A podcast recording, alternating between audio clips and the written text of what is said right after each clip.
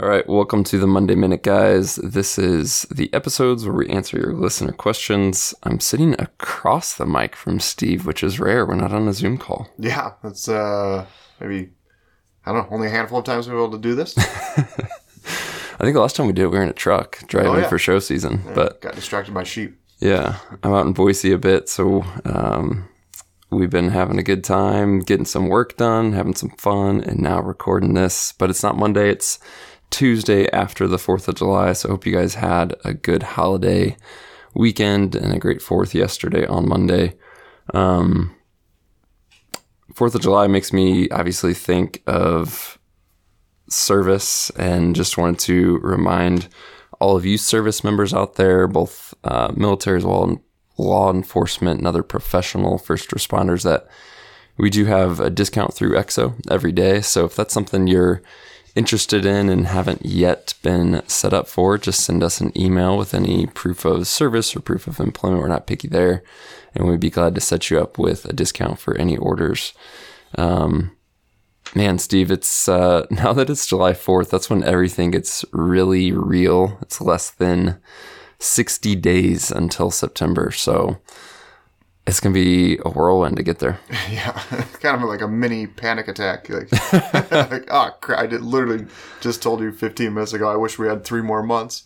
Yeah. Uh, just a lot of, lot of work to be done behind the scenes, and then I'm, you know, basically thirty days out from going to Alaska for sheep, and it just, no matter how prepared I think I am, it always sneaks up on you.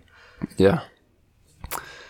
Well, speaking of uh, sneaking up, there's still time left to get some training in. We're going to go on a hike later today, but to kick things off with a listener question, we had a question about leaving the weight, the training weight that you're using in your pack.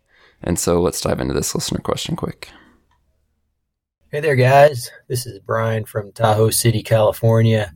My question's about uh, pack training, uh, specifically leaving weighted materials in the pack um, so you can just grab and go when you're going to go on your training hikes. Um, does that have any negative effect on the pack, leaving that in there? And um, is it negative to kind of leave that pack hanging up so it's off the garage floor uh, with the weighted material in there? I'm thinking. thinking about forty or fifty pounds worth of material, um, leaving that in there for, uh, you know, a week or so, or um, just over a period of time. Thanks for your answers, and thanks for the show.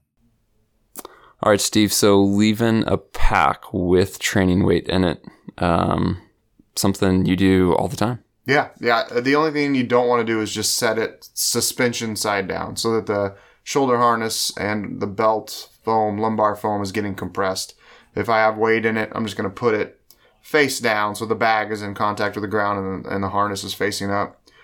The only other thing that comes to mind too is just be careful. Foam, if you leave it in a car on a one hundred degree day and you have the foam like compressed, it will kind of do what's known as heat setting, where it'll, it'll kind of get so hot that it'll form to the shape that it's, you know, if it's like the belt's folded in half or something like that, it'll uh, kind of form to that shape and, and take a while to recover. So just be mindful that the harness, uh, hip belt foam, lumbar foam isn't compressed, and you should be just fine. I do it all the time. Cool. Um, he mentioned hanging it in a garage. Any advantages to hanging it versus what you said of like weight down, or that's not really going to give you any benefit? I would hang it from the handle. On the frame. On there, on the frame. But really, I think that's unnecessary. You could also just, if you've got weight in it, like set it, you know, stand it up and lean it against the wall. Where, again, where the, the suspension is facing out and the bag's contacting the wall. That'd be another good way to do it uh, if you wanted to have it take up less space. Yeah. Um, the only other thing that comes to mind um, for that, too, is we're talking about setting the bag side down or the weight side down. It's kind of another advantage of what I do a lot is have my frame set up with my crib load panel for training weight.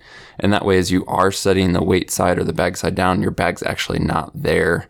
And specifically, I'll just often keep that in the back of my truck. And so just to keep that bag from being um, under abrasion, for example, you know, if I have seventy pounds in my pack and throw it in the back of the truck and it's rubbing against the bed liner, and sliding around, that could cause some abrasion on the bag if you're using it. But I often just run the frame and the crib load panel for training. So that's another thing to keep in mind. If you are setting weight down, you do have the bag, um, is just keep in mind what surface that's in contact with.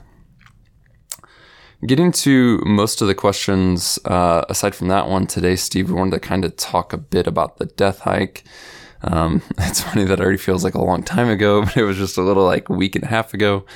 Uh, but we mentioned some listener questions and that we would touch on some of the gear topics um, from the Death Hike. So, you know, I'll kind of categorize some of the gear questions, for example, um, but to mention some other questions that came up from listeners first. One guy said, I listened to the Death Hike recap from Alaska today.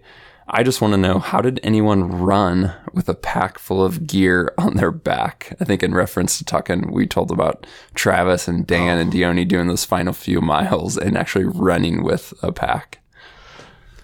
A well-designed pack. no, uh, yeah, I mean, really, if you you uh, you know, the waist belt doesn't need to get much tighter, but you just really tighten up the shoulder harness and load lifters, you know, to a point where I wouldn't want to hike with it that way, but that's the only way to keep the weight from bouncing around. And it's it's doable. You have to run with kind of a different stride, different gait, but certainly possible to do for a few miles. Yeah, and how the weight.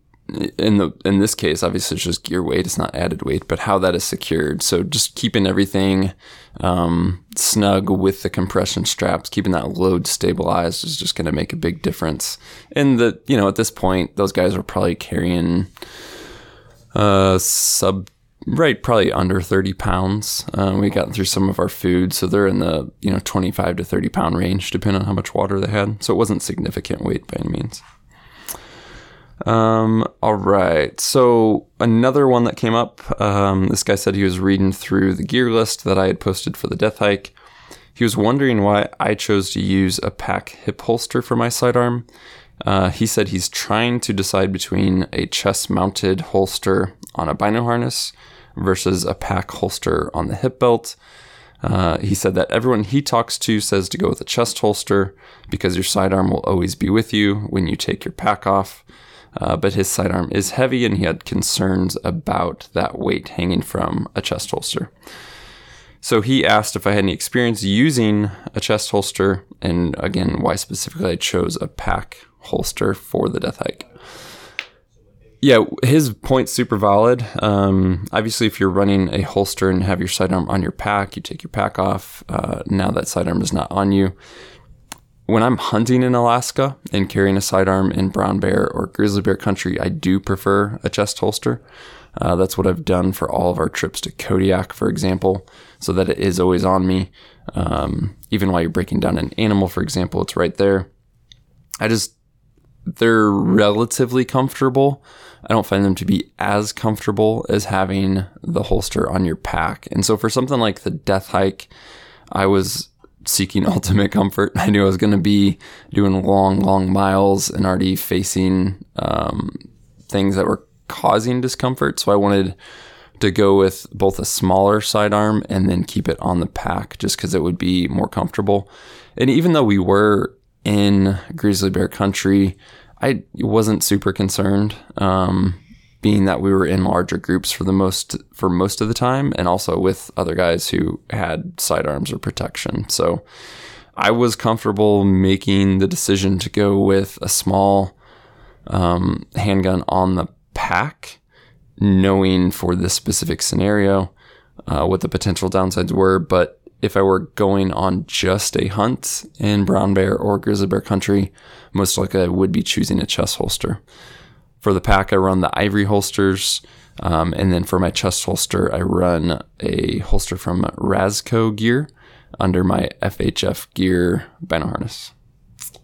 I don't think you've ever run the chest setup, have you, Steve? I have not. Yeah. It just looks uncomfortable. Yeah. I know it's very practical and, and makes a lot of sense, uh, always having quick access to it. Yeah. But I haven't ran one. Got it. Um... A specific gear question that came through, someone asked about, uh, I think based on one of the photos we had shared, uh, what bivy I was running. And then also they had mentioned they heard you uh, ran a bivy as well, Steve. They were asking about specifics there. I was running the Enlightened Equipment Bivy. Uh, it's called the Recon Bivy. That's what was in the photo, if you saw that. Uh, unfortunately, it's discontinued. The closest item out there would be the Katabatic Gear Pinion Bivy. Very similar in design and materials. Um, I didn't even pay attention to what you're running, Steve. Old Jimmy's, yeah, one of your Jimmy's protos. Top, yeah. Yeah. Um.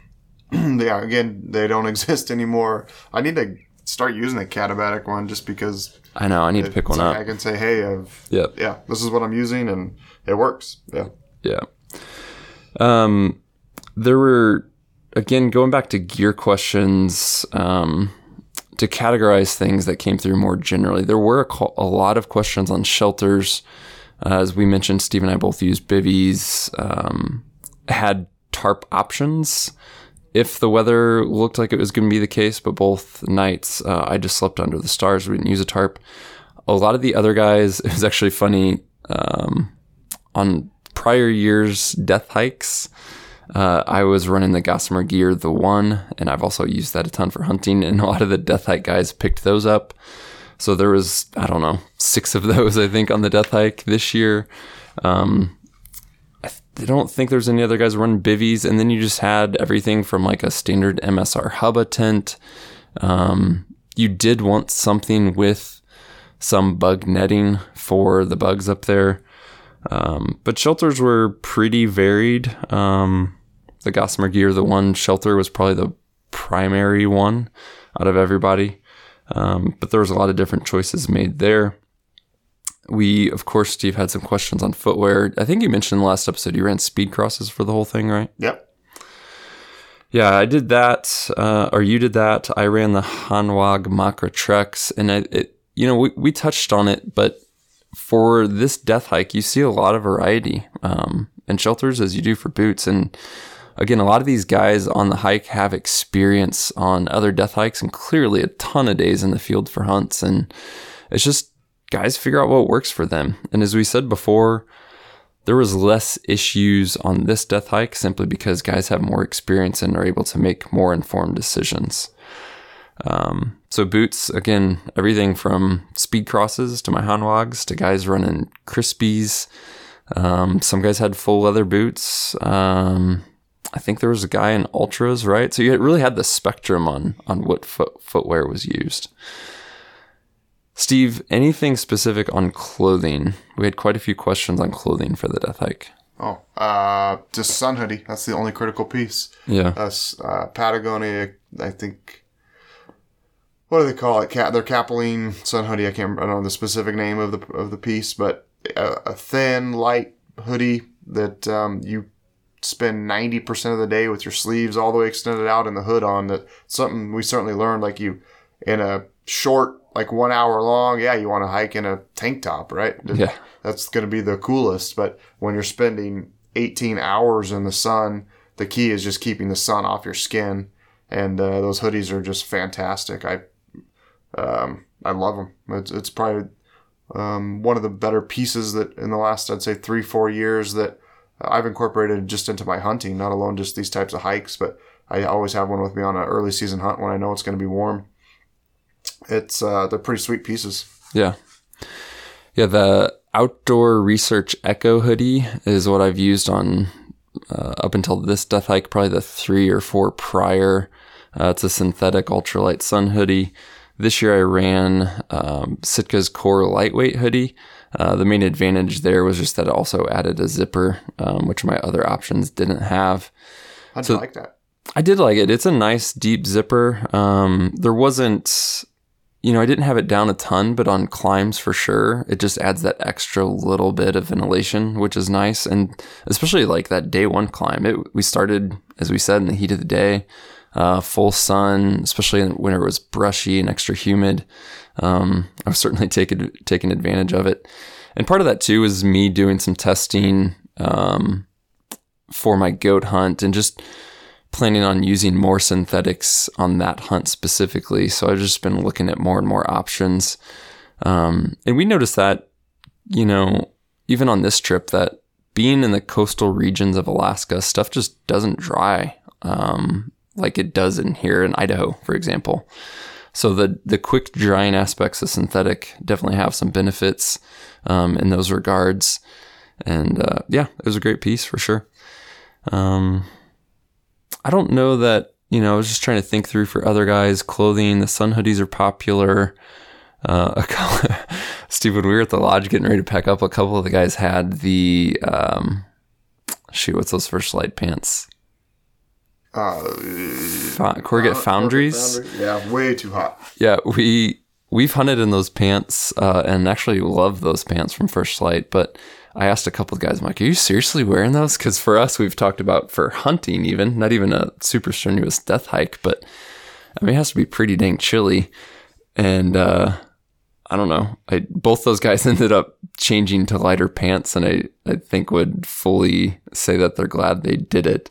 Um, But for something like this, and I'm even thinking of early season archery, like you just don't need much for pants. I just tend to stay warm um, with really light pants, and especially for something like the Death Hike, much less an early season hunt. I think that is something that I've been doing more recently is paying attention to, you're going to get wet, right, on a hunt, on a hike like this with wet brush and stuff like that. What's more important to me is not how warm it is, is how quick it can dry. Mm, and that's something I've been thinking, like even this is applied to, to my thought process on shoes here, just like the last few years is I want thin synthetic materials that this, the speed crosses, for example, on the hike worked fantastic. I was one of the only guys I'm aware of. I just walked right through every creek where I didn't even bother. There was one section I put on my Crocs, but I just walked through the creek. I packed, instead of packing one or two extra pairs of socks, I packed three. And uh, whenever we got to a spot where I knew we were officially done walking through the creeks, pull the ins- pull the shoe off, pull the insole out. I would I should have packed an extra insole. It would have made my life even easier. But I'd wring out the insole, put a dry pair of socks on, and it was as if I'd never walked through the creek. It worked out really, really well. Same thing applies to thin pants, thin shirt. Uh, anything that's going to dry quickly is just going to make your life easier. It, it was tricky up there, though, that the being right off the ocean and the humidity, things took a lot longer to dry than, than I'm used to. Sometimes, like, the bottom of your pant legs just never really fully dried out. But mm-hmm.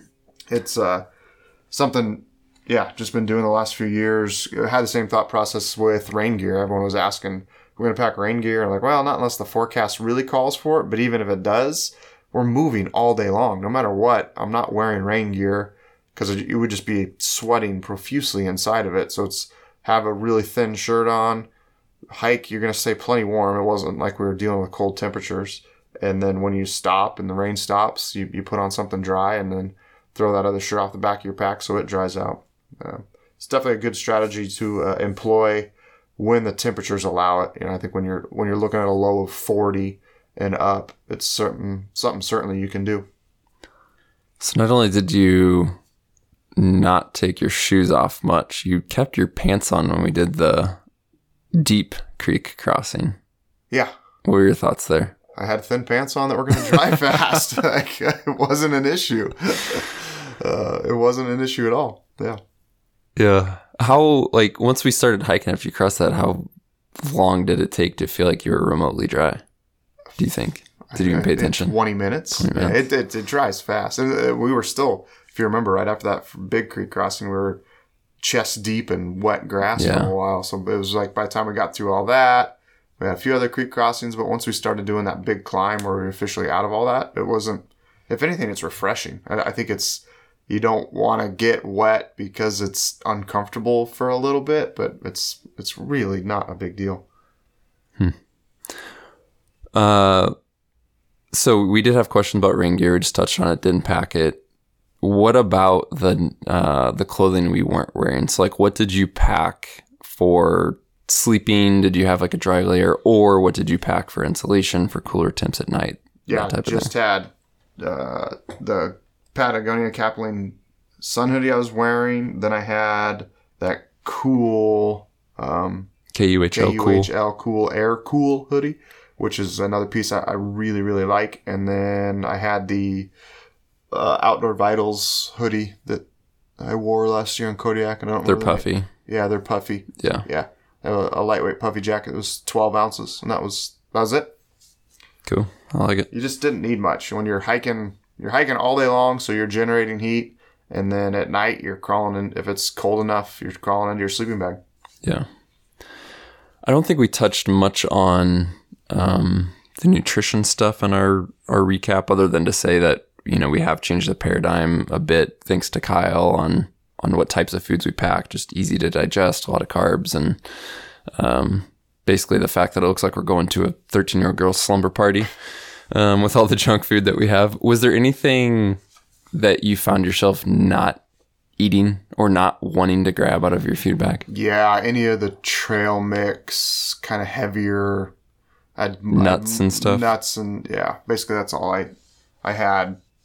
Like cookies, gummy bears, Snickers bars, backcountry bars, all that I was able to eat. But the, the stuff that I always would like just, you know, pass mm-hmm. over when I was opening up the food bag would be the, the trail mix. That I had some that were pretty heavy in the nuts and seeds and things like that, and just couldn't find the, yeah, I just didn't want to choke those down basically. Yeah. Uh, the other, the one thing that was kind of newer-ish, and that came from Kyle Camp too at Valley to Peak Nutrition, was just having calories in your water. So Tailwind, mm-hmm. you actually packed that, and I stole a couple from you mid-hike, and uh, I really like that. I mean, it's a good way to just to keep calories going, and um, and when you're hungry or when you're just kind of hot and working that hard, you know, you're just exhausted and the sun's beating on you. It's just a good way to keep energy going and um, keep your body fueled. Yeah. Yeah, it was the same for me. The only um, one thing I have learned with trail mix type stuff is there's, you can get it anywhere. You can go to Amazon, Target, Walmart, but most uh, most places there's like, I get one that's a sweet and spicy trail mix, and it's not that spicy, but it has a little bit of sweet to it. And compared to something like your standard trail mix of like, say, nuts and M and M's and raisins or whatever, for whatever reason, that sweet and spicy one is something I can always eat. And mm-hmm. so for me, obviously one of the benefits of something like a trail mix or things with nuts is that you're going to have a higher um, calories to ounce ratio. Uh, and we've talked with Kyle at length about why chasing that isn't ideal. Uh, but it can be good to to get some of those nuts in there. And that's one of the ones that I'm always able to eat uh, is that sweet and spicy. And I think it has something to do with that sweetness to it. Um, just for whatever reason makes it a little bit more palatable to me. Um, yeah, the, the Tailwind was key. I've done that on death hikes in the past. The only thing I've changed there is actually just doing a bit more of it. Um, and so instead of packing, you know, two, three, four hundred calories of it, I was packing, I think, eight hundred calories of it, and didn't necessarily always go through it, but there was those days, um, or those times where I did get through most of it. Um, and obviously shared a bit as well. So that's a, a good strategy.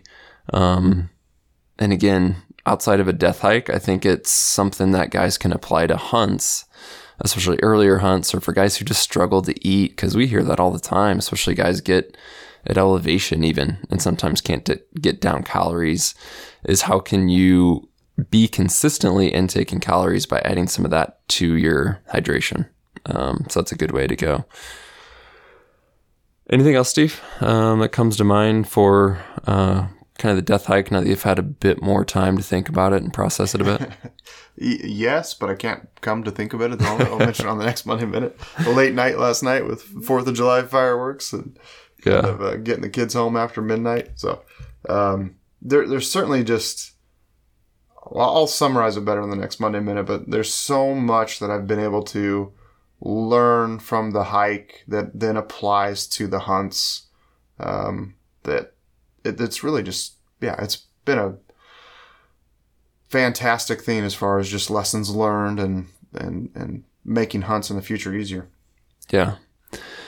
I think I mentioned this, um, and this actually goes back to the, the holster question. Um, but prior to the death hike, you know, I'd done quite a few training hikes, um, and tested different things in different ways. But one of the things I made sure to do before the death hike was to um, load up my pack with the, the same amount of weight, and then wear the exact same things I was planning on wearing on the death hike down to every little, little detail. Um, and at that time, I was considering running that chest holster, for example. And really after that, that hike, it was a hot day, similar to what I expected on the Death Hike. I just decided that the discomfort of the chest holster uh, wasn't going to be worth it. And that was based on a training hike. And, you know, these are things we talk about all the time, but I just want to encourage guys with, as we talked about, less than sixty days till September. Make sure that whatever you're doing in the next sixty days is replicating as close as possible to what you may do on your hunts. And so that means loading up your pack. That means wearing the exact same things, uh, even putting on, for example, that bino harness or whatever holster or whatever quote-unquote accessory, or however you plan to carry your rangefinder. Just whether you're hiking, whether you're shooting, whatever your preseason prep looks like uh, in the next weeks and days, make sure to do that as realistic as possible with the exact same setups you plan to use for hunting season. Because I... I know that by doing that, you'll continue to learn some things and make some refinements that are hopefully uh, going to make you a more comfortable and therefore a more effective hunter. Steve, to wrap up, I did want to mention as well, um, our primary podcasts we're going to be running this month in July. So our feature episodes on Wednesdays, we're doing a new series called Reverse-Engineering Success. Um, they're going to come out every week uh, throughout July on Wednesdays. This first one is actually with uh, your good buddy, Jeff Bloomquist. But I'm really excited about this series uh, and the different approach we're taking to not just get on with guys and do like a hunting story, but to really talk about the decisive moments for good or for bad. Uh, and the key decisions that were made on a, a very specific hunt that led to the ultimate success. Um, I'm super excited to share the series. Um, you were on the conversations for some of them and others weren't able to make, but this was a, a series that you and I really talked about on our bear hunt. Um, thinking about it, one of those moments, for example, when we spotted the bears we ended up shooting, was if we would have sat down a few minutes later, we wouldn't have maybe even saw those bears, at least not initially. Uh, but just thinking through how many times on a hunt the outcome is changed completely different. Yeah, yeah. On very small moments. And sometimes it's decisions we make, and sometimes it's just the right place at the right time. But uh, I'm excited to pick apart these hunts with these guys on the series in July. So it's going to be fun. Yeah, I think it's just so critical to reflect back after every hunt. You know, I've, I've never done a diary, which I know a lot of people do, like a hunt journal. And that's because you can't call it a diary. You got to call it journal. Oh. So it feels less. yeah, yeah. It feels more manly. Yeah. Um, but I certainly take a lot of mental notes of what I think led to that success. And that was kind of the, the impetus for doing this podcast series was let's figure, let's get some guys on here to talk about a hunt, post-hunt, and break it down backwards from I was successful, here's all the steps that led to it, and help help you guys as listeners, I think, start to take that same approach with your hunts. And and obviously it works if you're successful or not. Like um, when you're not, it's hard to analyze exactly what didn't go right, what you could have done differently, but you, you have to. You have to break it down if you want to continue to improve and just become more uh, efficient out there in the field. Yep. Well, if you guys haven't yet, hit subscribe or follow in your podcast app so that you do receive those future episodes, the first of which will be released tomorrow, actually, July sixth, and then we'll continue throughout the month of July here in twenty twenty-two. Thanks, as always, for tuning in. If you do have any questions for us, send an email to podcast at exomtngear.com or look for the link in the show description that says leave a message. We'll talk to you soon.